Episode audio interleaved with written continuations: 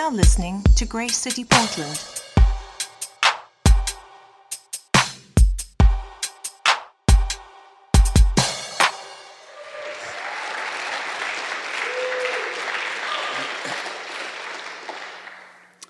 Hello. It's good to see you all. Haven't been here for a while, and it's just uh, great to be back and part of this community. What a great church you have. And uh, I think your pastors are amazing. They, uh, I think that you know this, they deeply love you. And they just want to serve you and serve this city and it's such a privilege to know people who are doing this for the sake of someone else, not just themselves. And uh, they're a remarkable couple, and it's a privilege to call them friends. Uh, I understand that you're in the middle of a series called The Classics. Is that right?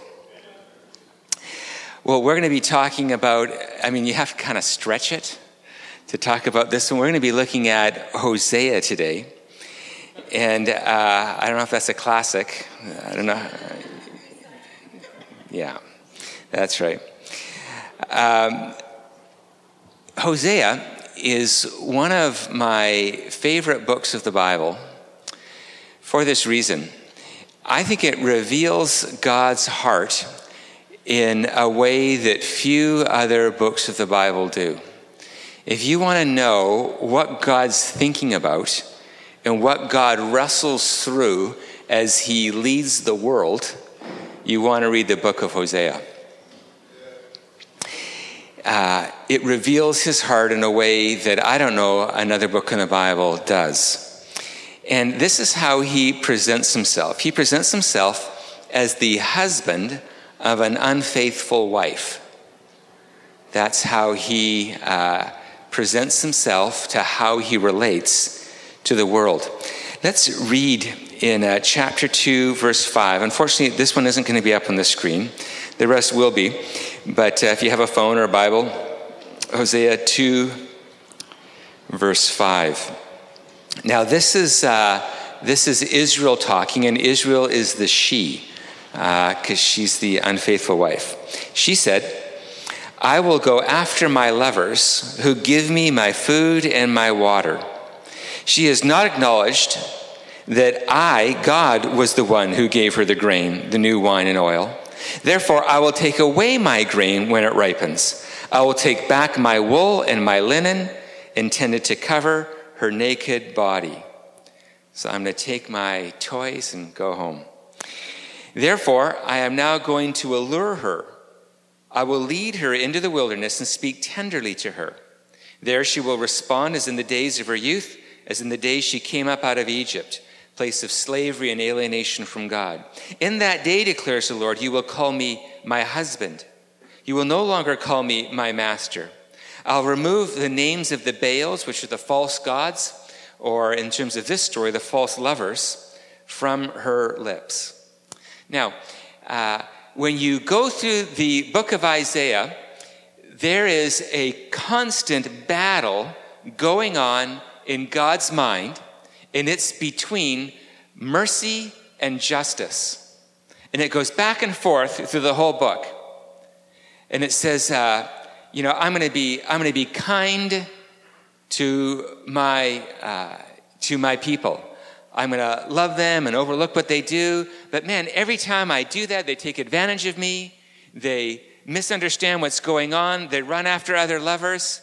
I have to bring justice in this moment. It wouldn't be right if I didn't.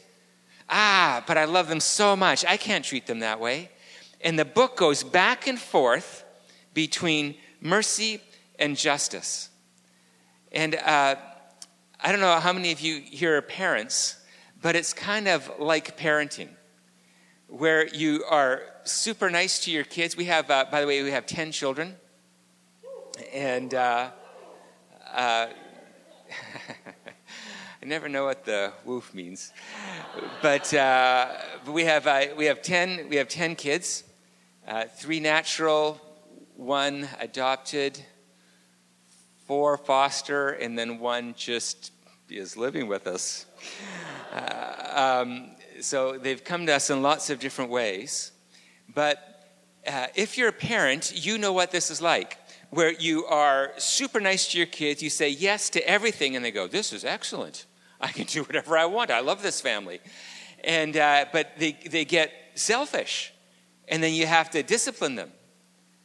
But you love them so much, you don't want to stay there. You want to see them come back. And so you, you're constantly moving between uh, mercy and justice over and over and over again.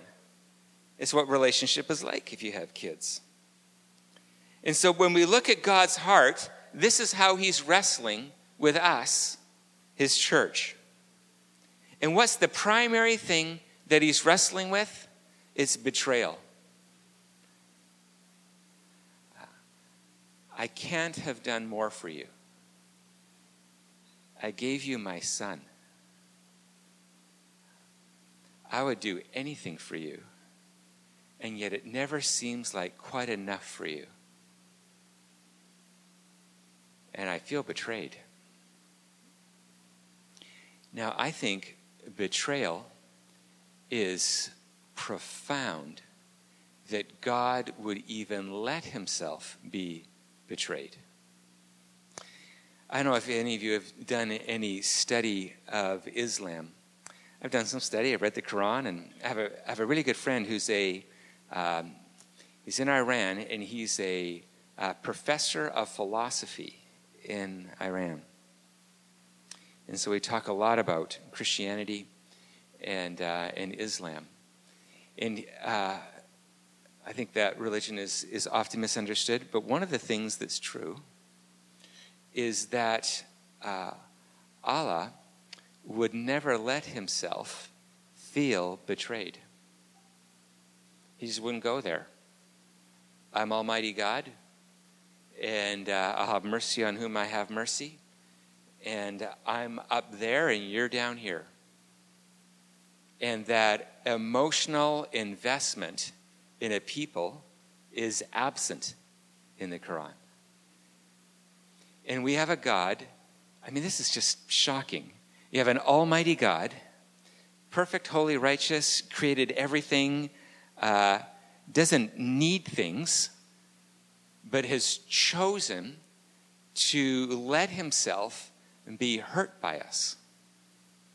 That's a different kind of God. That we can hurt him. And he lets himself be hurt because he's emotionally invested in his relationship with us. I remember one of the most graphic times when I got to, um, to watch somebody work through the issue of betrayal. I, uh, there was a couple, I did their wedding in just a beautiful spot in Vancouver. And uh, uh, things got rocky in the marriage really quickly after, the, uh, after their wedding day. It didn't go well almost instantaneously. And so Debbie and I met with this couple numerous times, working things through, and the wife just was not responsive. And eventually, after meeting with him for many times, it came out that she had been having an affair all along. And uh, I remember working this through with the husband, and it wrecked him. Uh, he's never gotten married again. This was a long time ago. He's never gotten married again, and he's never gone back to church again. He can't go, he can't engage at that level of intimacy anymore. I think he's a. Uh, I would describe him as an alcoholic. And his life was destroyed because of his wife's betrayal and how he managed that. And here we have a God who isn't betrayed once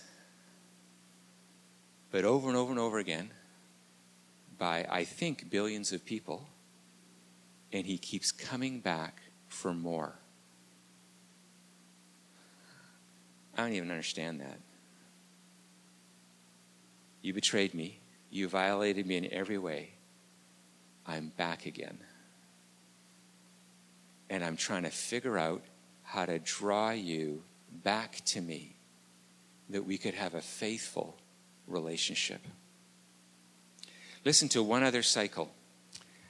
Uh, a spirit, this is in uh, Hosea 5 4. A spirit of prostitution is in their heart. They do not acknowledge the Lord. Israel's arrogance testifies against them. The Israelites stumble in their sin.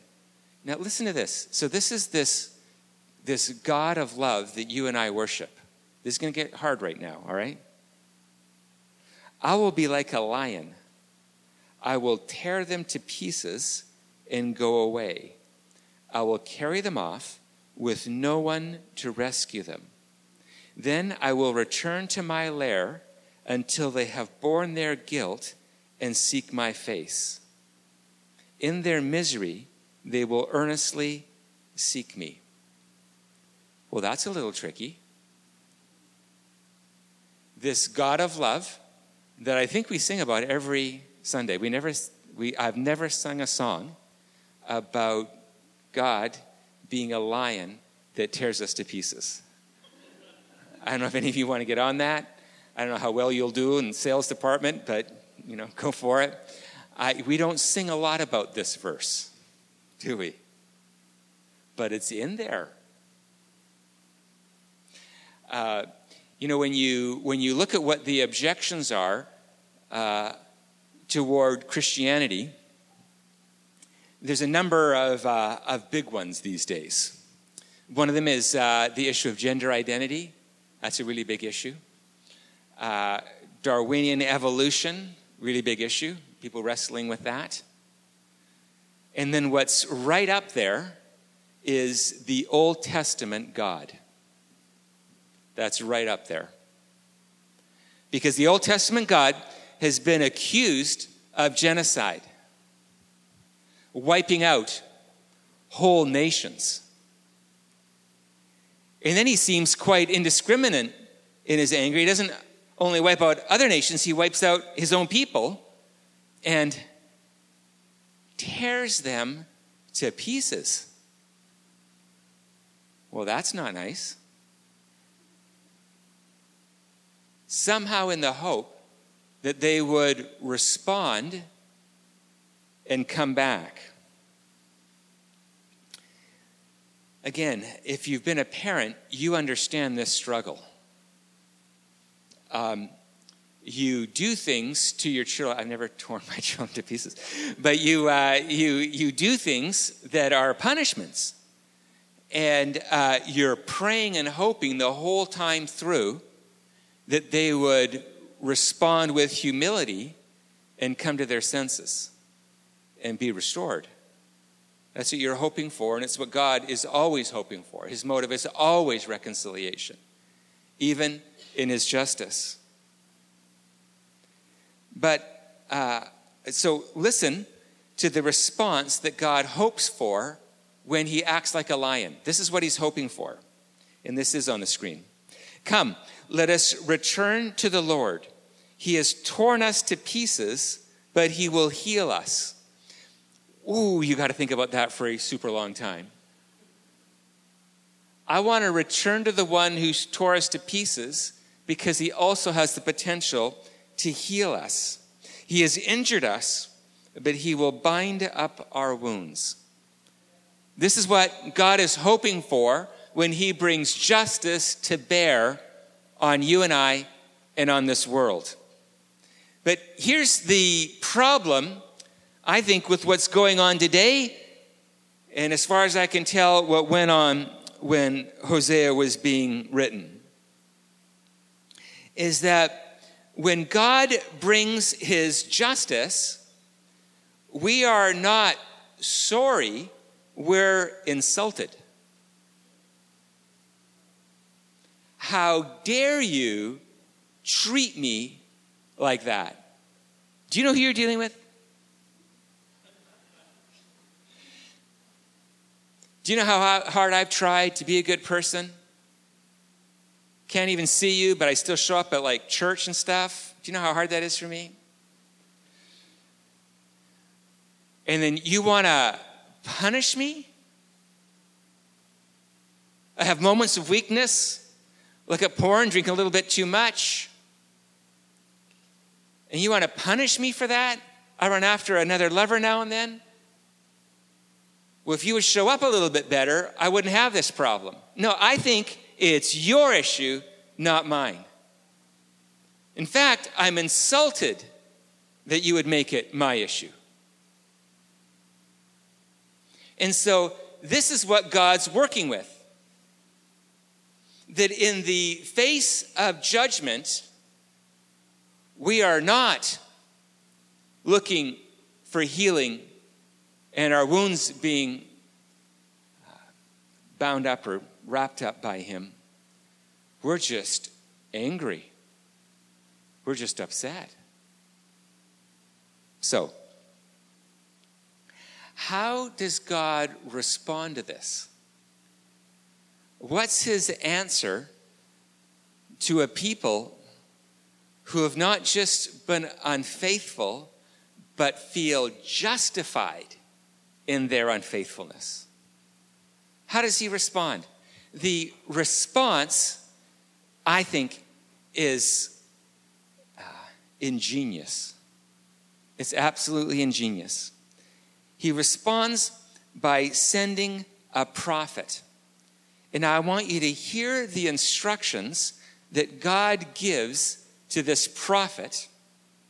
He's going to give them a message that will, uh, is God's hope, that would deliver them out of their rebellious unfaithfulness and return to Him.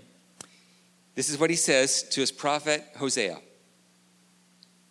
Go marry a promiscuous woman and have children with her. For, like an adulterous wife, this land is guilty of unfaithfulness to the Lord. Go marry a prostitute. That's what I want you to do. So Hosea married Gomer. Um, so this is, you know, double insult, marrying a prostitute, and her name is Gomer. That's just. I'm not sure which is harder to work with.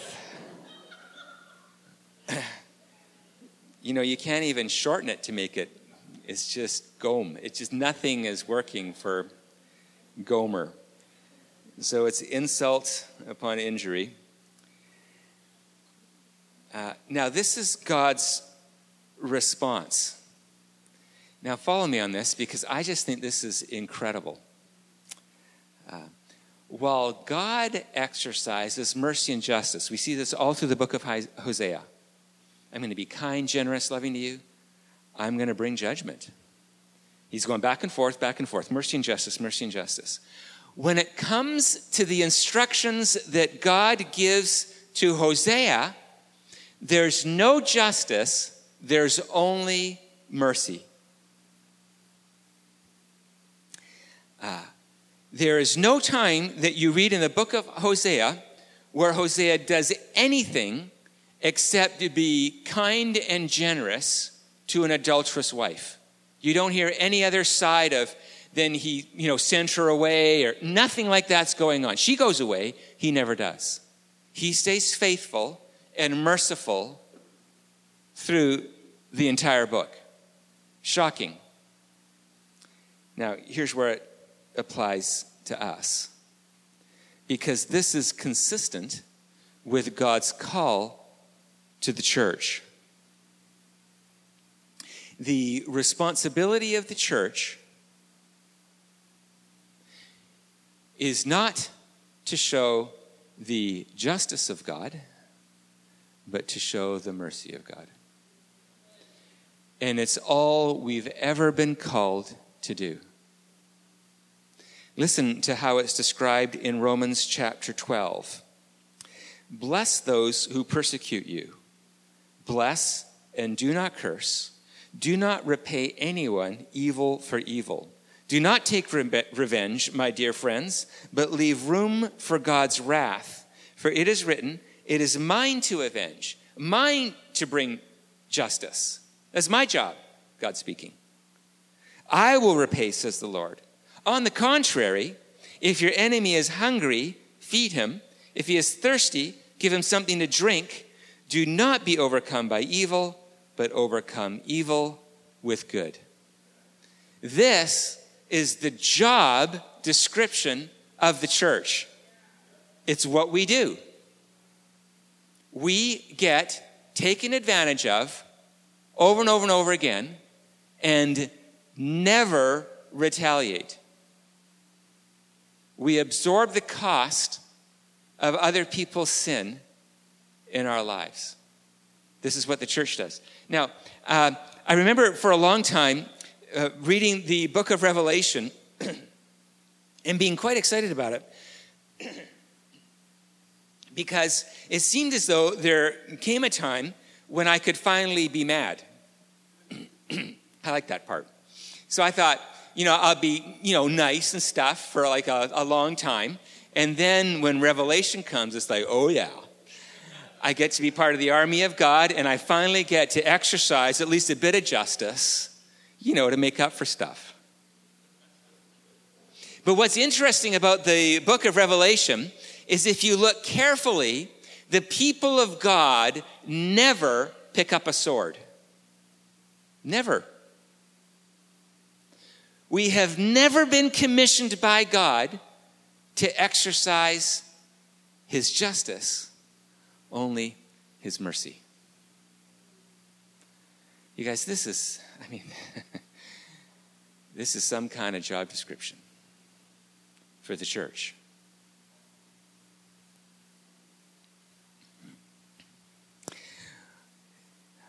What if our life purpose is not about figuring out personal perfection, but figuring out how to live a life of mercy. Now, uh, maybe you're like me, but when, uh, thank you. I am going to take a sip.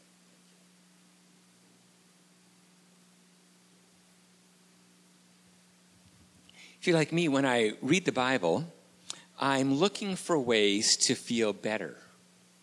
That's mostly what I'm looking for. So I want to live a happy life, and I'm reading the Bible, you know, and I'm going, oh, that makes me feel better. I like that verse, and I'll underline that. And then I read, oh, I don't like that verse. I'll skip over that. And then I'll read, oh, I like that. And I'm mostly trying to feel happier. I'm mostly trying to feel better about myself and the people around me, and like to feel better about God. And uh, I'm just trying to improve my relationships and mostly feel better inside. And God says, uh, I actually have a different job description for you than you improving yourself to a place of individual happiness. I would actually like to give you a gift of participating in my mercy. And that's actually the, the life that I, I plan for you. Is that you would figure out, just like I did, how to lay down your life for someone other than you. And then you're participating in my image, in my character, in my being, because that's what I do. God has given us a new target for life, and it's how to absorb sin through mercy. Now, I don't know if you like that. Like, what if that's what's going on? Is that God is trying to create a merciful people by leading the way and then by giving us His Spirit, that we could be the people who lay down our life for the benefit of another. Um, what enables us to live a merciful life? How would we, uh, how would we go about getting there? I think this is key. The way that you and I can be merciful is if we trust that God is just. Because there's something inside of us that demands justice, does it not? I mean, if somebody cuts you off or misunderstands you or there's something that rises up inside of you that demands justice. And the only way that you will be able to quell that desire for justice is if you know that someone else is taking care of that, which frees you up to do mercy. So, the, uh, the primary way that you and I can live a life of self sacrifice is if we trust that God is just, and at the end of the day, justice will be served. Luke 6:35 says this, "Love your enemies, do good to them. Then your reward will be great. Because your Father is kind to the ungrateful and wicked, otherwise known as us. And you'll be following in my ways. And so I'm going to reward you for that. One of the things that has really helped me, and maybe, I mean, isn't helpful for you, but it is for me. I know that every sin that has ever been committed against me will be paid for. Every sin ever committed against me will be paid for, either by Jesus dying on the cross for that sin or by the person going to hell. I know that that's a hard thing to think about, but when you're sinned against, I like knowing that. I like knowing that, okay, you were not nice to me, and at the end of the day, justice will be served. And because I know that justice will be served, in this moment, I can turn the other cheek. In this moment, I can absorb that. In this moment, I can love my enemies. In this moment, I can give you what you don't deserve but desperately need. I can do that in this moment. Because I trust in the justice of God, I can administer His mercy.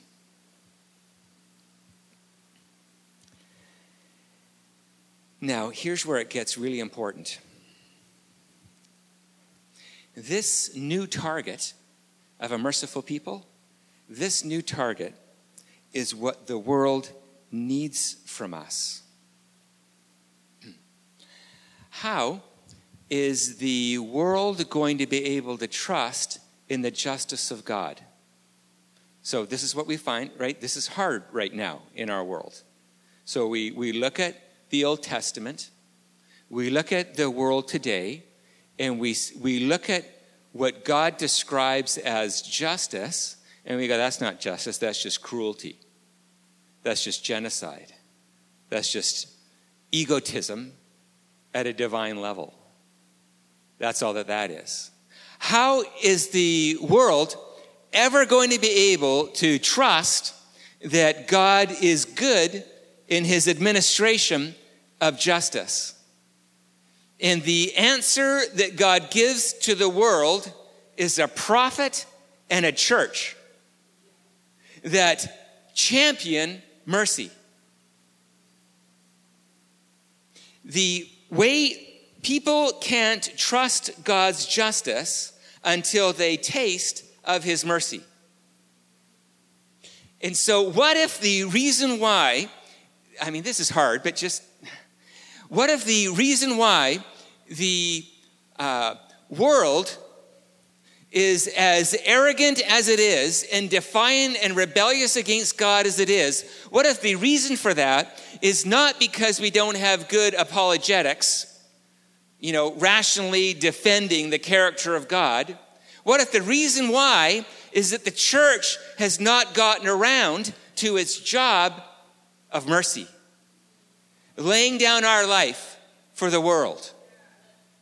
And when we lay down our life for the world, they are silenced in their accusations against God because his people practice mercy. And if that's what his people look like, then that must be who he is. And so I can trust him when he administrates justice. Are you following me on the logic?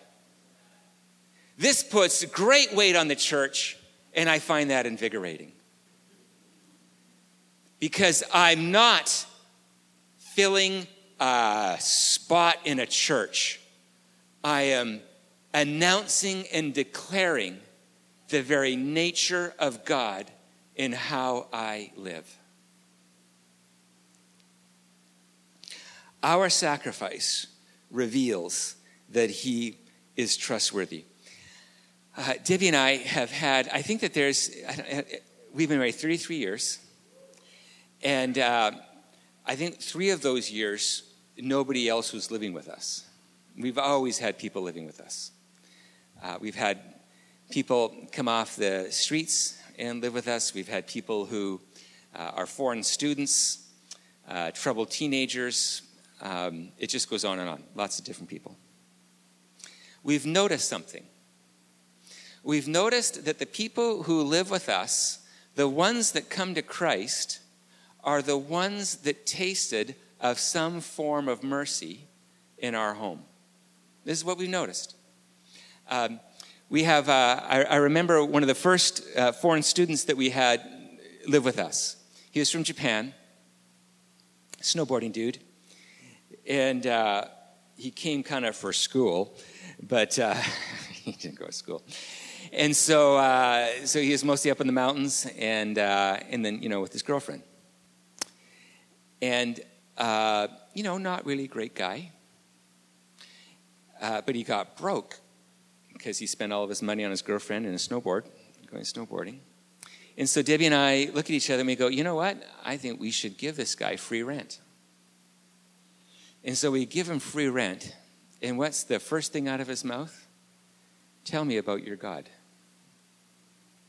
Because nobody gives free rent. And so the story goes that, uh, that he, Debbie had a prophetic word for him and really cool stuff. We ended up uh, uh, his, his, his girlfriend was pregnant, and uh, uh they were going to abort the child, but they ended up uh, keeping that child, and we married them. Debbie was there for the birth of that child, and that was over 20 years ago, and they went back to Japan, and that child has now come back, and he's in our church, married somebody in our church. Really cool. It's the first time I've done a two generations of weddings, you know, the parents and the, which is kind of sad because it means I'm old, but it, it's, uh, it's kind of cool also uh, as soon as we gave them free rent, they would listen to the gospel. Are you following that? The other thing that we noticed the other way is we would forgive them. One of the things that we noticed is uh, that uh, some of the students would live in our, in our basement, and the windows in the basement open and so you can smuggle people in and out of your room without anybody knowing.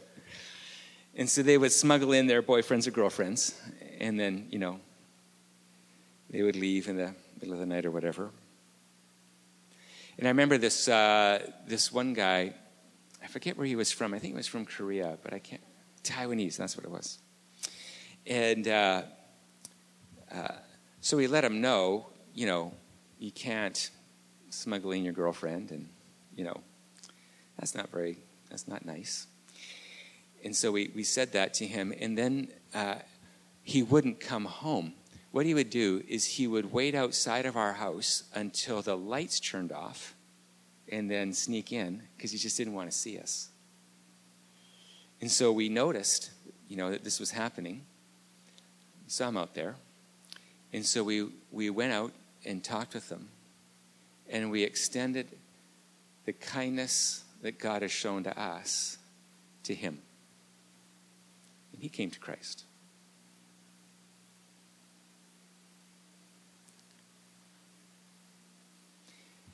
Uh,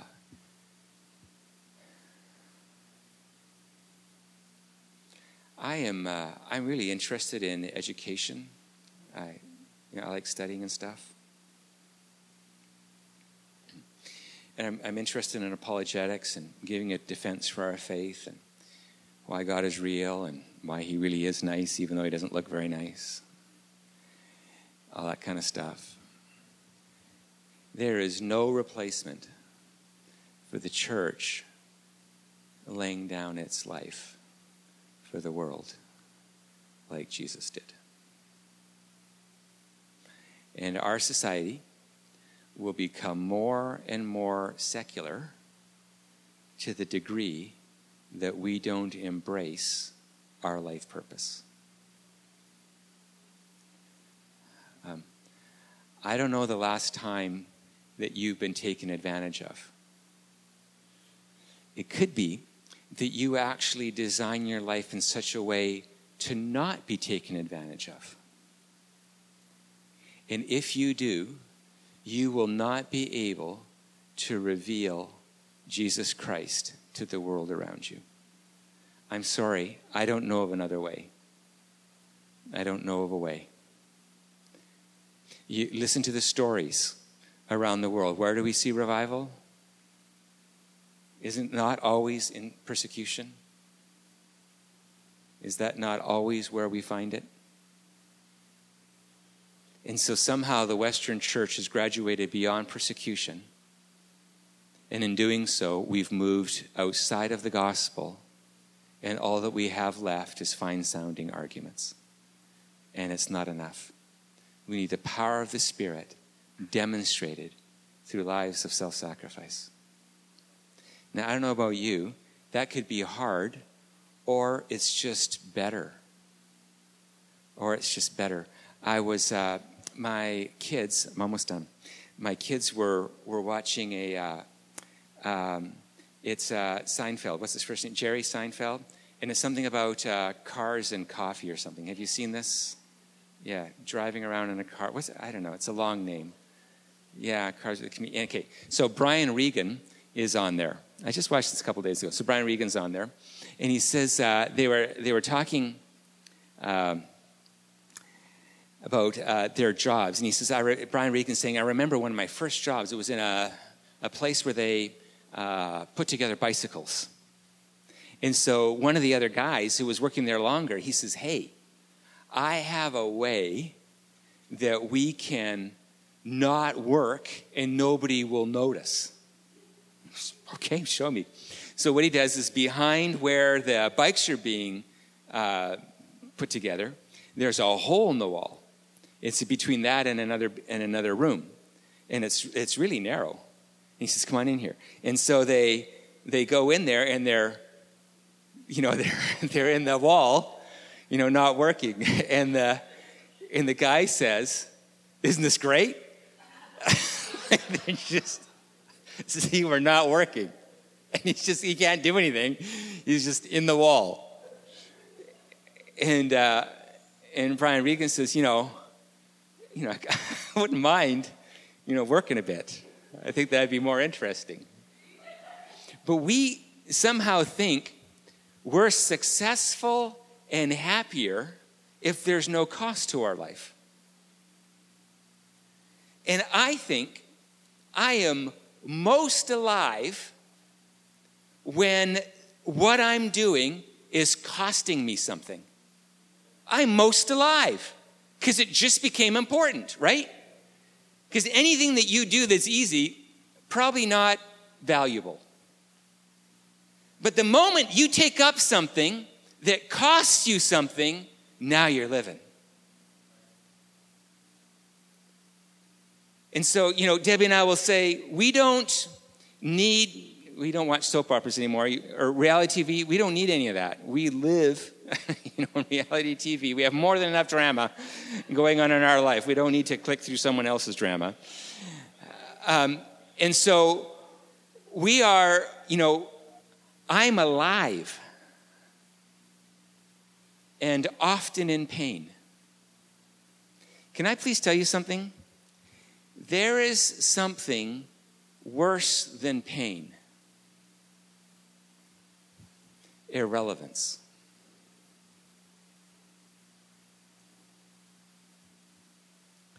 Is worse than pain.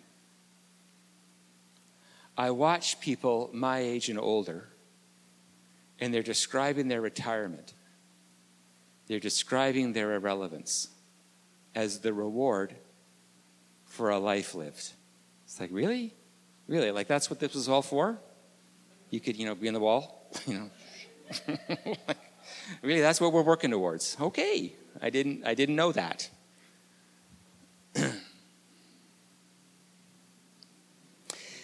In closing, eh, do you struggle that God is just? Do you struggle with that? I do. Do you struggle that God is just? Do you struggle that He's fair? That at the end of the day, accounts will be settled, balanced. Do you struggle with that? I do sometimes. what's the way?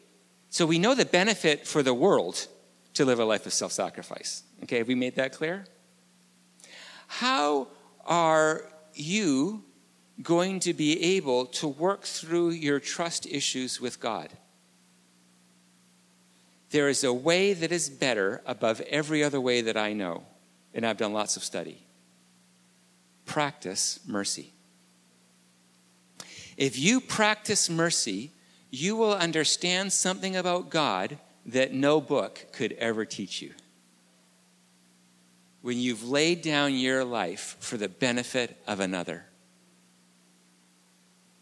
I remember this, uh, you know, this one time we had a guy who he was living on the streets, and our church had a halfway house. So they took him to the halfway house, but the halfway house got shut down. And so uh, he was still in rough shape. So we, we said, hey, why don't you come live with us? So he came to live with us, I don't know for how long, a year? And uh, great guy, super funny, really enjoyed him a lot. Uh, he, was a, he was a drug addict, but uh, he was, you know, living clean and sober. And then we we gave him our car. We uh, gave him a whole bunch of money. He was a drywaller so that he could buy his tools. And, uh, and the first check that he got, he shot up 16 times heroin. And I remember uh, and I came home. We only had one child at that point, Jonathan. We came home, and our house looked like it had been ransacked. Um, there was a, a, a, dent in the fridge, and stuff was overturned and smashed. And so we called upstairs for him, not a smart move. And he came out. And if you've ever seen somebody high, you know that look in their eyes. And it was like, sorry, you know, go back to sleep. But it was too late. And so, uh, you know, I did what any manly man would do. I ran outside with my family and phoned 911. And, uh, and then as uh, the next day, um, uh, I, I come downstairs. So the police took him off and uh, did whatever they did with him. So we thought, well, that was done. So I come downstairs the next day, and he's standing in our living room. And he knew how to break into our house. so he uh, broke into our house and uh, was standing in our living room saying, Hey, I'm so sorry. Give me another chance. And I'm thinking, you know, in my head, no. That's what I'm mostly thinking. And, uh, but I thought, you know, just wait a minute. I'm going to talk to my wife. And so Debbie comes home uh, with boxes, you know, to move him out. And uh, she sees him. And God speaks to her and says, My son's come home again. And the first thing that goes through Debbie's mind is, uh, He's your son. I would have thought the same thing. Um, but my son's come home again. and so we let him stay again. And then now he's getting violent. Every time he gets a paycheck, shoots up again, and he's getting violent. It's not safe. So we changed the locks on our door, figured out how he broke in the last time, fixed that. And, uh, and then he phones us from a hotel telling us that he's going to kill himself and it's all our fault. As he's telling us night after night. Just to remind us, in case it wasn't clear the last night. So then we don't hear from him for about six years. And then uh, he phones us and he says, I don't know whether you want to take my phone call or not, but you know, this is me. And he says, I want to tell you what's been going on in the last six years. For the last six years, I, when I left your place, I ended up being back in the streets again. But I've been sober now for about four years. And I'm actually now uh, house sitting for a pastor and uh, I've given my life to God. And I want you to know that the unconditional love that you showed me, I couldn't forget that. And it changed my life. And I just want to thank you for that.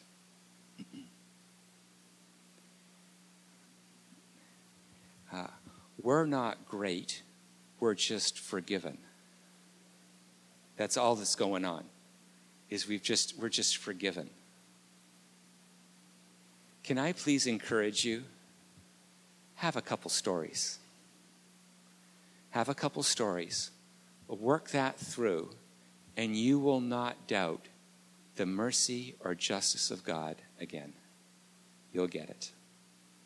you'll get it. David, do you want to say anything? It's a long ways up. As I'm listening to Greg, I mean, he's told lots of stories. I know he's spoken lots, but um, I often think it's not easy to suffer, and you, you, you're as pastors, you don't want to stand in front of your church and say, "Hey, you know, we want to call you to suffering." But I, I have to tell you that um, it's in the times of suffering that we've grown the most. And even in this last season with the children that we have, I could go through all of them and tell you how much suffering they've been through, unjust suffering as children, and um, unfair, and should, things should never have happened to them that have happened to them. And now, as they're growing up as parents, we, we are seeing some of the results of what that brokenness is leading them to. And we still got to lay down and love. And, and, um, and even like last Christmas, God really spoke to me about this story and said, I've called you to marry a broken community. And, um, and it is my privilege, our privilege, to do so and we have i've thought about this hard because i've had moments where like oh dear god this is way too hard this is more than i can do and more than we can manage and in those moments though is when you find the grace to go on. And in those moments of suffering i've uh, we've said to ourselves we have two choices. We can become resent, resentful and bitter or we can take these trials and tribulations and have them work in us a maturity and a patience and a godliness. And i think you know we don't go around talking like this all the time but I just pray that, you know, God would use our family as a very broken representation of a very broken church that's called to greatness, not because of who we are, but because of who Christ is in us. And the testimony is not our testimony, but Christ who is in us, that works in us all the time. And so sometimes we do marriage counseling, we tell them, you guys got to get yourself a homestay student and you'll stop slamming the doors you know and or you know it's like when you have something other than yourselves to think about you have to change. When you you know your children like we want a good marriage because we have a generation that's following us and there's a reason that we want to be godly in our marriage. There's a reason we want to be godly as pastors. No matter what you do if you have a vision bigger than yourselves then you will rise up to that challenge. But if you're only thinking about yourself and surviving the moment then go ahead and be selfish but one day there will be justice. And I'm scared of that justice. And I would rather operate in mercy. And so it's like, God, deal with any wicked way in me, lest I be a stumbling block to the coming of your kingdom. And so, you know, I don't know that we chose to do all of the things that we have done, but they've come into our lives and we've said yes in obedience. And people will say, We could never do what you do. Don't do what we do, do what God's called you to do. And so when you see that thing and your eyes are opened and you got to pray about it and you got to get on your knees and you find yourself saying yes, then I'll tell you for certain by experience that God will come through despite your feelings of inadequacy because his grace is sufficient for us. And so I just I just this is this is a hard message, but if we can receive it as the truth and embrace that truth, I'm telling you that, you know, this side of heaven is about building his kingdom. And he wants to do that. So if we, you know, we're co laborers in Christ, and God is faithful and his love endures forever. Pray for us. Uh, yeah, you, you can pray. Do you want me to pray? Can we stand together, please? God, I just thank you that your design is perfect for us that you designed the gospel in such a way that we would never be irrelevant if we walk with you. I thank you, Father, that your grace is sufficient. Father, I thank you that you are calling people to a life of laying down their life for another. Thank you, Father, that as we do that, as we seek your face, as we knock upon your door, God, you are always faithful. Your presence is always with us. As we sang earlier, Father, you are a good, good God. And as we look to you, Father, the author and the perfecter of our faith, then God, there is nothing that can stop us from building your kingdom. And we do that as partners and co laborers in Christ. So we thank you, Holy Spirit, that you have gone before us and that you want to enlighten us to see what is on your heart. And we say yes, Father, to embracing the call that you have given each of us. We say yes to embracing the call upon this church. We thank you, Father, for the leaders in this church. We thank you, Father, for the mission of this church. And we thank you, Father, that as we sacrifice and as the church sacrifices, God, then oh, this church will be full. Portland will be reached. A nation will be saved. And Father, we respond to that because we don't want to be irrelevant. God, we thank you for your faithfulness. In your name, amen.